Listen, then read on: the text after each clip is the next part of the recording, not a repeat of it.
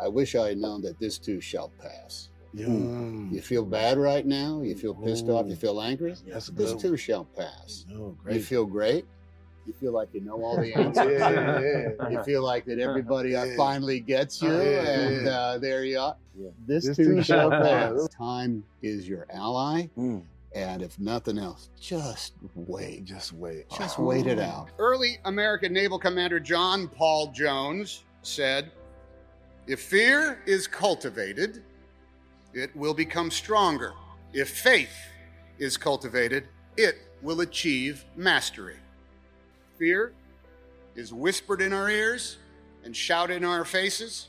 Faith must be fostered by the man or woman you see every day in the mirror. The former forever snaps at our heels and our synapses and delays our course. The latter can spur our boot heels to be wandering, stimulate our creativity, and drive us forward. Fear or faith, which will be our master. Three men found that they could no longer sleep because of their deep seated fears. This is a story I'm telling. Their lives were in a state of stasis because of their constant worries. So they set out on a pilgrimage to find a wise man who lived high in the mountains, so high up above the tree line that no vegetation grew, no animals lived, not even insects could be found so high up in the mountains in that thin air. And when they reached his cave, the first of the three said, Help me, wise man, for my fear has crippled me. What is your fear? Said, asked the wise man. I fear death, said the pilgrim. I wonder when it is going to come for me.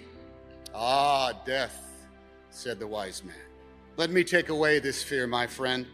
Death will not come to call until you are ready for its embrace. Know that, and you fear will go away. Well, this combat pilgrim's mind, and he feared death no longer. The wise man turned to the second pilgrim and said, What is it you fear, my friend? I fear my new neighbors, said the second pilgrim. They are strangers who observe holy days different than mine. They have way too many kids, and they play music that sounds like noise. Ah, strangers, said the wise man. I will take away this fear, my friend. Return to your home and make a cake for your new neighbors. Bring toys to their children. Join them in their songs and learn their ways. And you will become familiar with these neighbors, and your fear will go away. Well, the second man saw the wisdom in these simple instructions and knew he would no longer fear the family who were his neighbors. The wise man turned to the last pilgrim and asked of his fear. O wise man, I fear spiders. When I try to sleep at night, I imagine spiders dropping from the ceiling and crawling upon my flesh, and I cannot rest. Ah, spiders, said the wise man. No shit. Why do you think I live way up here?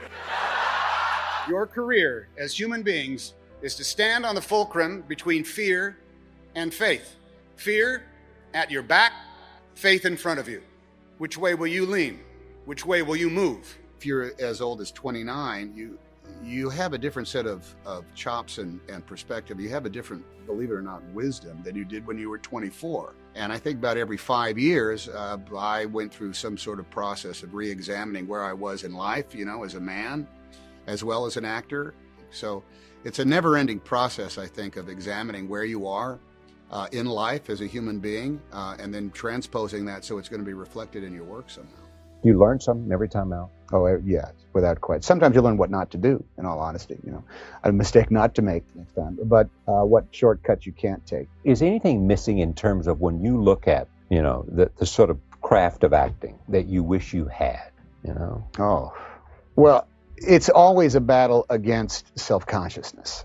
It's hard to get past the realization that you're pretending to be somebody and people are looking at you, even if it's the crew. I wish I'd had more basic things, at more tools. I wish I'd gone through more classes. I wish I had been forced to take a dance class. I wish I had forced to get up and sing in front of people. I wish Yeah. I had taken like my, I wish I'd gone to that kind of like performance school in which you have to get past the self consciousness of not being able to do it well and still having to do it. You need to hear the most important message thus far in the third millennium.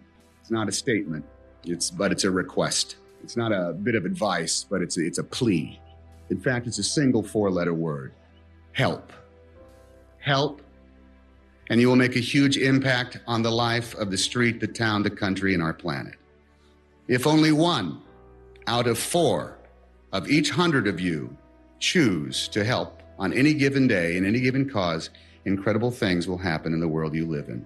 Help publicly, help privately, help in your actions by recycling and conserving and protecting, but help also in your attitude. Help make sense where sense has gone missing. Help bring reason and respect to discourse and debate. Help science to solve and faith to soothe. Help law bring justice until justice is commonplace. Help, and you will abolish apathy, the void which is so quickly filled by ignorance and evil. Your duty is to help without ceasing. The art you create can glorify it. The science you pursue can prove its value. The law you practice can pass on its benefits. The faith you embrace will make it the earthly manifestation of your God. So do it. Make peace where it is precious. Help plant trees. Help embrace diversity and celebrate differences. In other words, help solve every problem we face. Help, and we will save the world.